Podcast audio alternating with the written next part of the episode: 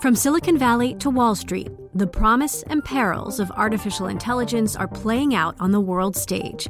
But what will the next phase of AI adoption look like? Which companies, from big tech to startups, will dominate? And where do the risks and unintended consequences lie? I'm Emily Chang. Join me at Bloomberg Tech in San Francisco, May 9th, to answer many of the industry's burning questions, alongside Snap's Evan Spiegel, Xbox President Sarah Bond, OpenAI's Brad Lightcap, top researcher Dr. Fei Fei Li of Stanford, and many more.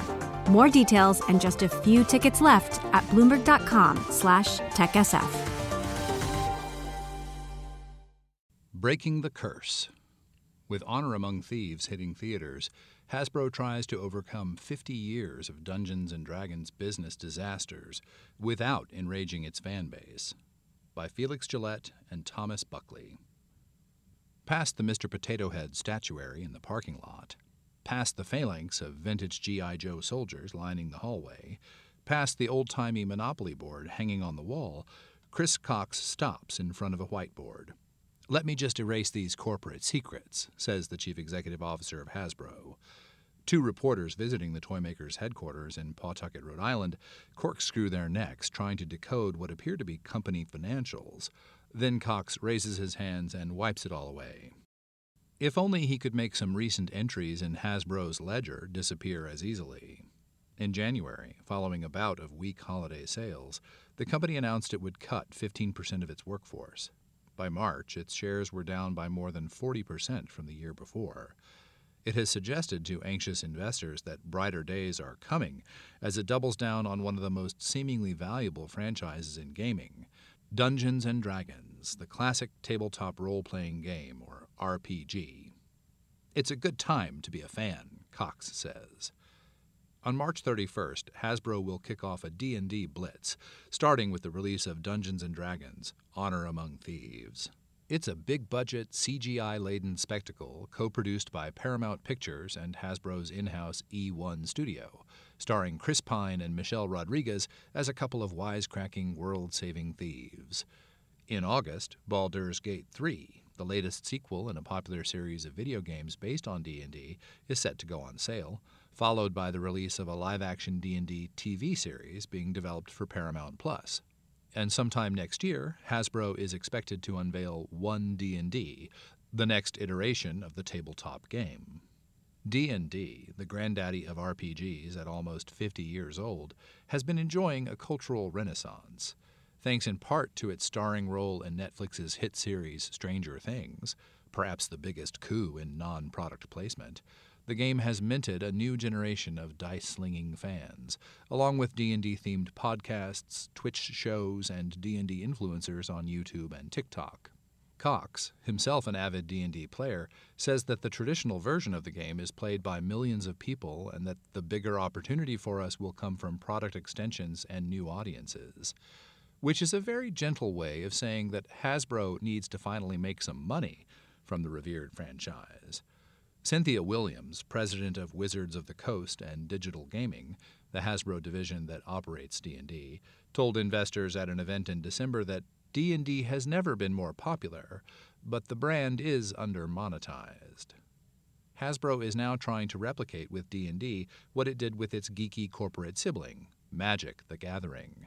It built the fantasy card game into its first billion-dollar brand, thanks in part to an aggressive expansion into mobile gaming, media licensing agreements, and ancillary products. Today, Hasbro makes about $4 billion a year from toys, $1 billion from entertainment, and $1.3 billion from its Wizards of the Coast and digital gaming division. The company doesn't break out D&D specific numbers for investors, but Arpine Kocharyan, an analyst at UBS, has estimated that D&D generates more than $150 million in annual sales. In October 2022, the toy company set a goal of increasing its overall profit by 50% over the next 3 years, noting that D&D would be a major growth priority. Judging by the game's history, supersizing D&D's coffers won't be a simple quest. The brand has often struggled to live up to its potential, leaving in its wake decades of infighting, litigation, and squandered opportunities. And sure enough, just as Hasbro was gearing up to mobilize its zealous fan base for the feature film, it hit yet another self inflicted snag. For more than 20 years, Wizards has maintained an explicitly laissez-faire system in which anyone was free to use D&D's basic game mechanics and trappings to create supplementary books, spin-off games, and other products catering to fans. In late 2022, though, Hasbro began approaching tabletop gaming companies with a new, more restrictive licensing contract that would seemingly end D&D's open source era and replace it with one controlled more tightly by the company. When the contract leaked online, angry fans began circulating petitions chastising Hasbro for its perceived avarice and threatening to boycott various D&D products, including the forthcoming movie.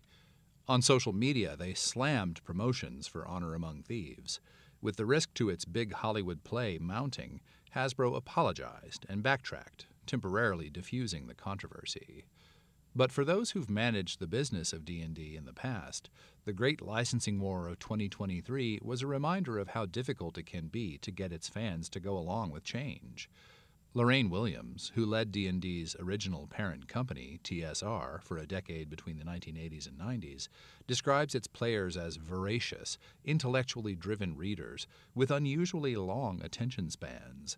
They also tend to be instinctively hostile toward anything reeking of commercialization. I say this with all due reverence and tons of respect. There's a certain snobbishness among D&D players because they are so bright, she says. Any new addition, particularly if it's perceived to be dumbed down, is going to burn up the wires. D&D was invented in 1974 by a pair of Midwestern gaming enthusiasts, Gary Gygax and David Arneson. It emerged from two evolutionarily convergent groups hobbyists who collected miniature war figures such as soldiers and tanks, and writers who conjured up sets of rules for war games that people could play using dice to guide their Lilliputian armies. D&D's creators added a fantasy spin and shifted the focus from battalions and brigades to the individual. Players each create a character from a particular race, such as elves or dwarves, and a vocational class, such as barbarians or clerics. They and their friends then steer their characters through various group missions, fighting monsters and overcoming obstacles. Characters gain power by accumulating experience and wealth, carrying it over from one session to the next. In every pod of players, one managerially inclined type serves as the dungeon master, organizing the challenges and transforming the game into a richly imaginative group adventure. The star of D&D isn't a particular hero or villain, but rather the elaborate set of rules laid out in three dense hardcover books that can each retail for around $50.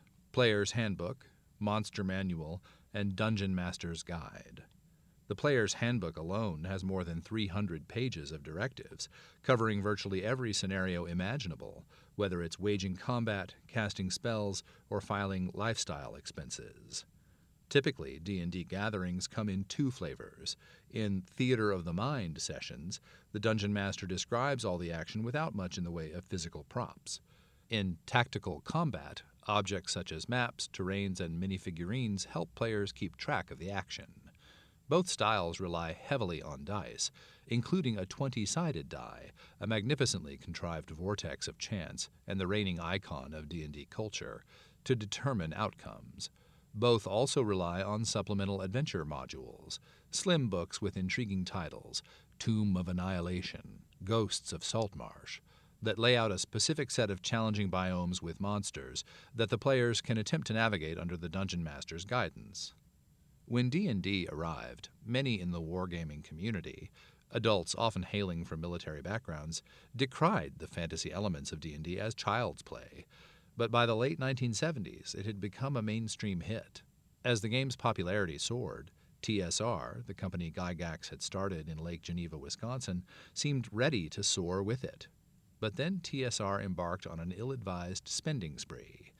To diversify revenue, it acquired a needlepoint shop, hoping fans would embrace D&D themed knitting kits. They did not. To improve community relations, it funded an effort to salvage a sunken ship discovered at the bottom of Geneva Lake. Parts of the Lucius Newberry were successfully recovered. And in a half baked marketing stunt, the company sponsored the U.S. Olympic bobsled team. Between 1976 and 1984, according to the book Game Wizards by Jon Peterson, TSR's annual revenue grew from $300,000 to $29.6 million. But over the same stretch, the company went from an annual profit of $19,000 to losses of $750,000. Debts mounted, lawsuits proliferated, and a feud raged between Gygax and Arneson, resulting in years of recriminations and litigation. D&D adventures are often set in treacherous terrain, including shadowy catacombs teeming with orcs and scruffy archipelagos overrun with ghost pirates. But arguably no milieu would prove more frightful for TSR's executives than the sun-kissed hills of Hollywood. In the early 1980s, Gygax, freshly divorced and antsy for a new revenue source, decamped from Wisconsin to Los Angeles. There, he racked up sizable bills for the company, renting a sprawling mansion, throwing decadent soirees, and retaining the Oscar-winning screenwriter James Goldman to work on a script for an R-rated D&D movie. Tinseltown riches proved elusive. In 1983, an animated D&D cartoon series began airing on Saturday mornings, but it was bludgeoned by the Smurfs in the ratings and was canceled after 3 seasons. Any attempt at gaining a bigger cultural foothold would have to contend with fundamentalist Christian groups who appeared regularly in local and national media to accuse D&D with its magic spells, ornate bestiaries, and horned deities of being a plaything of the devil. A family friendly live action film would have helped counter these sensationalist accusations, but one failed to materialize throughout the 1980s. So in the early 1990s, TSR sold its movie rights to Courtney Solomon, a 19 year old Canadian science fiction fan with big dreams of making a Star Wars like trilogy of films. According to the Los Angeles Times, Solomon initially approached the company incognito, posing as an economics student. Somehow, Perhaps because roguish bravado is a much cherished quality in both the D&D universe and Hollywood, Solomon won the confidence of TSR executives. Over the next several years, some A-list directors, including James Cameron and Francis Ford Coppola, took a look at Solomon's project, but ultimately they all passed. Williams, TSR CEO at the time, says in retrospect that she should have paid closer attention to Solomon's Hollywood moonshot. I didn't see it going anywhere, quite frankly, she says. In fairness, she had more pressing issues, such as finding a buyer for TSR. Williams says Hasbro executives began sniffing around during the 1990s, but they seemed alarmed by the prospect of managing a business with a reputation for unruliness. They could visualize the potential, but they were terrified of it, she recalls. Instead, in 1997, TSR was sold for about $25 million to Wizards of the Coast, a hobby company based outside Seattle that was flush with cash from Magic the Gathering. Two years later, Hasbro acquired Wizards for $325 million, adding both Magic and D&D to a stable of classics that included Scrabble and Play-Doh, many of which were secured over decades of aggressive acquisitions of rival companies. The sale imposed new pressure on Solomon. If he didn't make the movie soon, his rights would expire.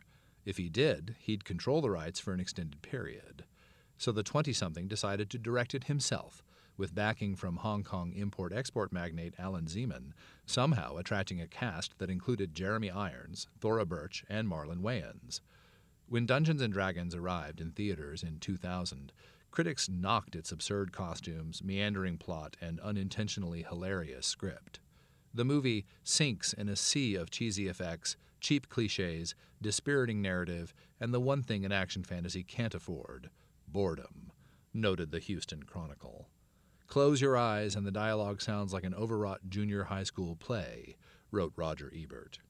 The film grossed less than $35 million worldwide, a missed financial opportunity for Hasbro that would grow even more glaring the next year when the first Harry Potter and the Lord of the Rings films arrived in theaters. Each of those earned upwards of $850 million in box office sales and gave rise to two of the decade's most lucrative film franchises. As much as Hasbro execs might have wished for the embarrassing saga to end there, over the next dozen years, Solomon would have a hand in two additional D&D movies, both of which went direct to basic cable. With a planned fourth, he told an entertainment website in 2013, he was optimistic he'd finally get it right. Hopefully, he said, I'll be forgiven by most of the D&Ders, and they'll get the movie that they always wanted to have in the first place. By 2015, after two long years of litigation and an undisclosed settlement, Hasbro finally regained control of D&D's Hollywood fate. Three years into Chris Cox's career at Procter & Gamble, he found himself researching an osteoporosis medication, listening to a focus group of elderly women discussing bone health. That kind of prompted me to want to get into video games, he says. He ended up working on the Xbox at Microsoft, eventually spending 15 years in two stints at the company. Then, in 2016, he was hired by another Seattle business, becoming president of Wizards, which by then had owned D&D for almost two decades. In many ways, it was full circle for Cox, who'd been indoctrinated into the rich and dank D&D cosmos by a friend's older brother as an elementary schooler in Cincinnati.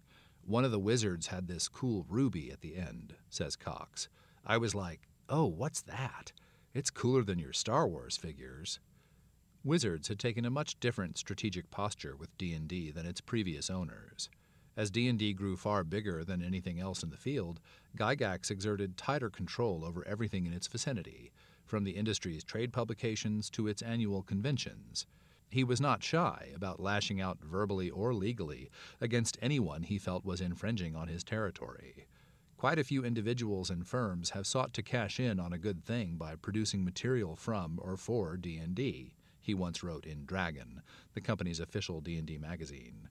For most of these efforts, TSR has only contempt.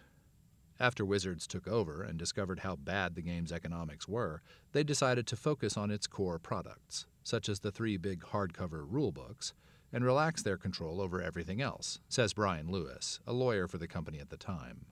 Third parties could create adventure modules, trade publications, figurines, and other related products.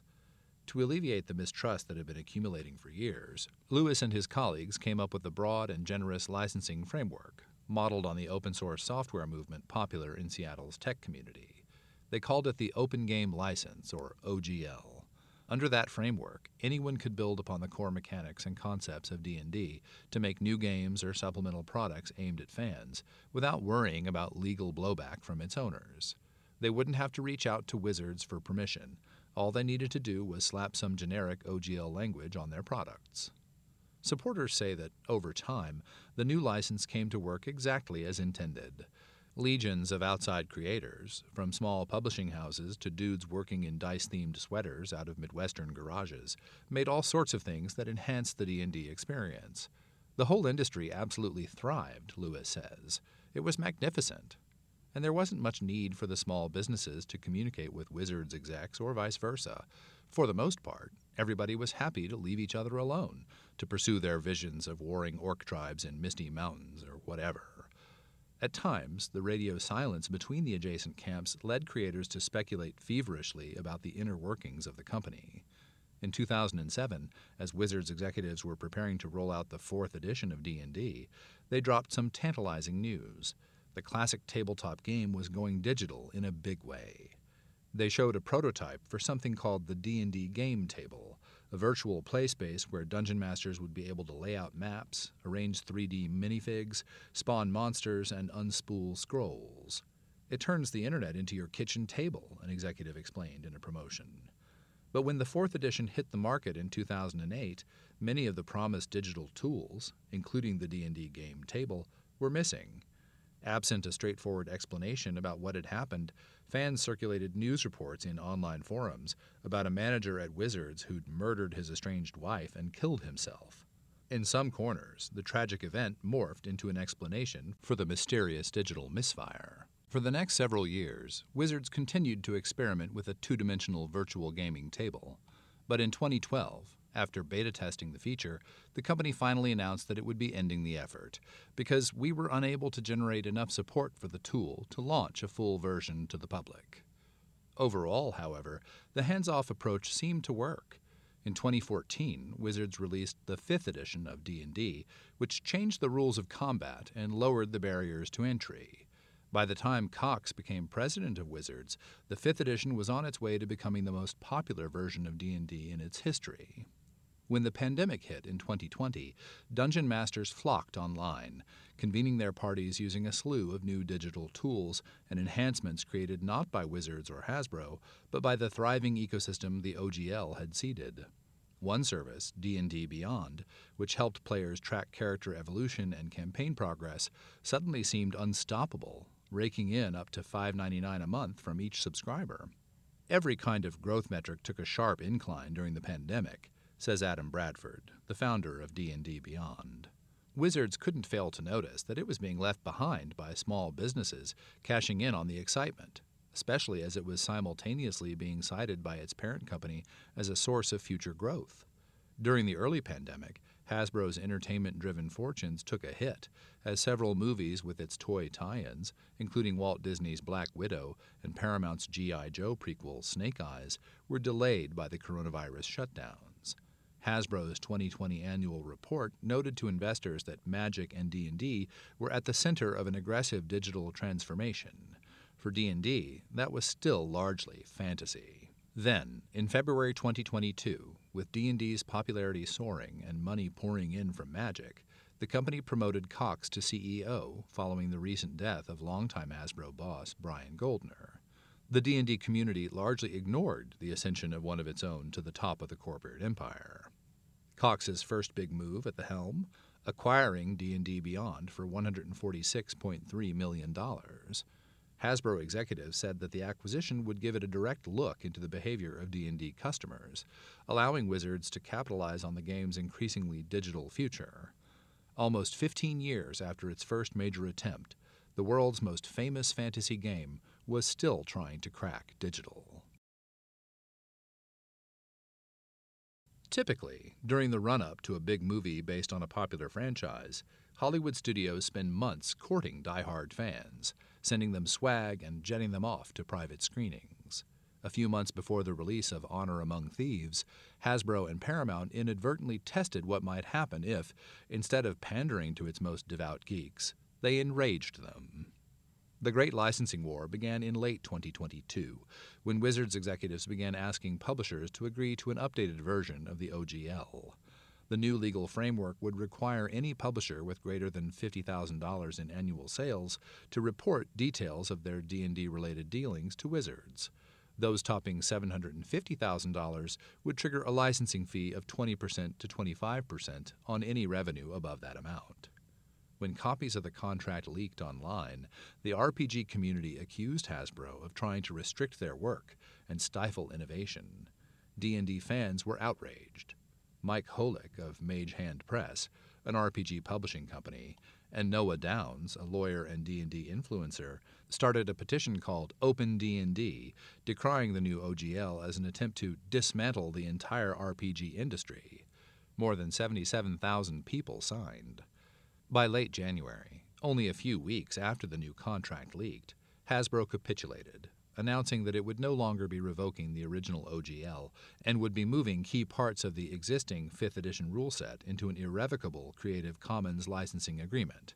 It's clear from the reaction that we rolled a 1, the D&D staff wrote in a statement. Translation: They'd failed. The petitioners claimed victory, but were also left questioning what might come next. Holik says he wonders if Hasbro's gambit was less about generating money from the RPG industry which barely cracked $145 million in retail revenue in the U.S. and Canada in 2021, according to trade publication ICV2, and more about exerting greater control over the D&D brand. The company might be afraid, he says, that if outsiders keep creating D&D supplements without oversight, it will be harder for D&D's brand managers to craft an overarching narrative for film and TV. They were dealt a hand, they tried to play it, they folded, and now we're going to see what they plan on the second hand, he says. Until then, it's kind of bonkers that they gambled that badly. Although the unrest has largely subsided online, some players are still ticked off. Kevin Donville, an information technology consultant, lyricist, magician, and exacting dungeon master from Los Angeles, says the licensing mess upset him not only as a player, but also as a Hasbro shareholder. How tone deaf can you be to your audience? he asks. It's just bad business. Donville wasn't entirely convinced by the corporate cleanup job and now finds himself scrutinizing every announcement for hidden clues to Hasbro's true intentions for the future. He says he might not renew his D&D Beyond subscription when it expires later this year and is considering switching to another tabletop RPG. He's also on the fence about seeing the film. The stockholder in me is saying, "Oh god, I hope everyone goes to the movie," he says. But I'm also like, "Well, do I reward your bad behavior?" If anyone attending the Honor Among Thieves premiere at South by Southwest three weeks ago was carrying the franchise's baggage, they left it at the door. Inside the packed Paramount Theater in Austin, where the movie kicked off the opening night of the annual Film and TV Festival, the events director confessed that she'd never played the game, but praised the movie for its accessibility. D&D diehard and co-director Jonathan Goldstein, who was behind fare such as Cloudy with a Chance of Meatballs 2 and Spider-Man: Homecoming, amped up fellow fans in the audience. In a Q&A afterward, the film's star, Pine, said he'd recently learned to play the game along with his 82-year-old father. With a healthy $150 million budget, the action comedy tells the story of Edgin, a raffish, lute-wielding bard, Pine, who rallies a ragtag group of gifted and talented misfits with the help of his barbarian buddy Holga, Rodriguez, to find a lost relic and rescue his estranged daughter from a mopey red wizard, Daisy Head, and a beguiling double crossing poltroon, Hugh Grant. En route, they encounter a cavalcade of D&D monsters, including an owl bear, a gelatinous cube, a displacer beast, a stone golem, an intellect devourer, a mimic, and a plump red dragon. Deploying a whirlwind of classic spells, the band of adventurers travel far and wide, ultimately tapping their inner potential for greatness. The movie's success rests not only on whether it produces big numbers this spring, but also on whether it spawns a long living franchise. Hasbro has already set the industry bar for this dynamic. Since 2007, its six Transformers films, based on its humanoid vehicles toys, have generated almost $5 billion in ticket sales. Cox, who says he sat in on early cuts and offered feedback on Honor Among Thieves, thinks it has similarly broad potential. It's a love letter for the fans, he says, but it's still really accessible in a Guardians of the Galaxy kind of way. The initial reviews out of Austin were promising. Delightful nerd bait, read the headline from Vanity Fair. The hardcore proved to be a tougher audience. A review on RPG site Dicebreaker.com called it a forgettable story in a fantastic, faithful world, featuring plot and characters that are disappointingly uninspiring and derivative. By late March, Honor Among Thieves was tracking to open at $21 million to $30 million domestically, for a total U.S. run of 52 million to $110 million, according to Box Office Pro. Not exactly peak Marvel numbers, considering Guardians of the Galaxy opened at $94 million domestically. Of course, the other goal is for the film to entice newcomers to play the game. Around the time of the movie's arrival, the company will roll out a feature on D&D Beyond's website to cater to newbies who walk out of the theater and hop online to learn the basics. And for existing fans, sometime in 2024, Hasbro will release 1D&D, the latest edition of the game. Along with a new set of rulebooks, it promises an immersive virtual tabletop built using the Unreal Engine, the 3D computer graphics tool created by Epic Games, maker of the video game Fortnite. Hasbro's plan is to lean into a model that's proven lucrative for video games, give away the game for free or at a low cost, then upsell players on flashy avatar apparel, loot boxes, and other extras. It's hard to imagine that D&D fans will readily accept being shaken down for micropayments. Ever since the licensing debacle, the Vanguard has gone from ignoring Hasbro's new CEO to watching him closely. Chris Cox really only became a focal point this year after the OGL thing kind of spiraled out of control, says RPG publisher Holik. Before then, I don't think anyone had really heard his name. Since then, they concede he's said the right things and avoided any Gygaxian bigfooting, but they don't plan to let down their guard anytime soon. Even so, it remains something of a mystery how an executive could come out of the gate with such a misfire when he's also a D&D obsessive. Cox says he still finds time to dungeon master several times each year.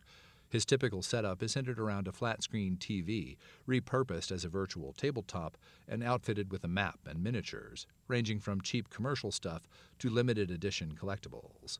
On the weekend before the red carpet debut in Los Angeles of Honor Among Thieves, he'll be doing what he's done on and off since elementary school, gathering a group of his friends around a table for a marathon D&D session. It's how I kind of relax, he says. From Silicon Valley to Wall Street, the promise and perils of artificial intelligence are playing out on the world stage. But what will the next phase of AI adoption look like?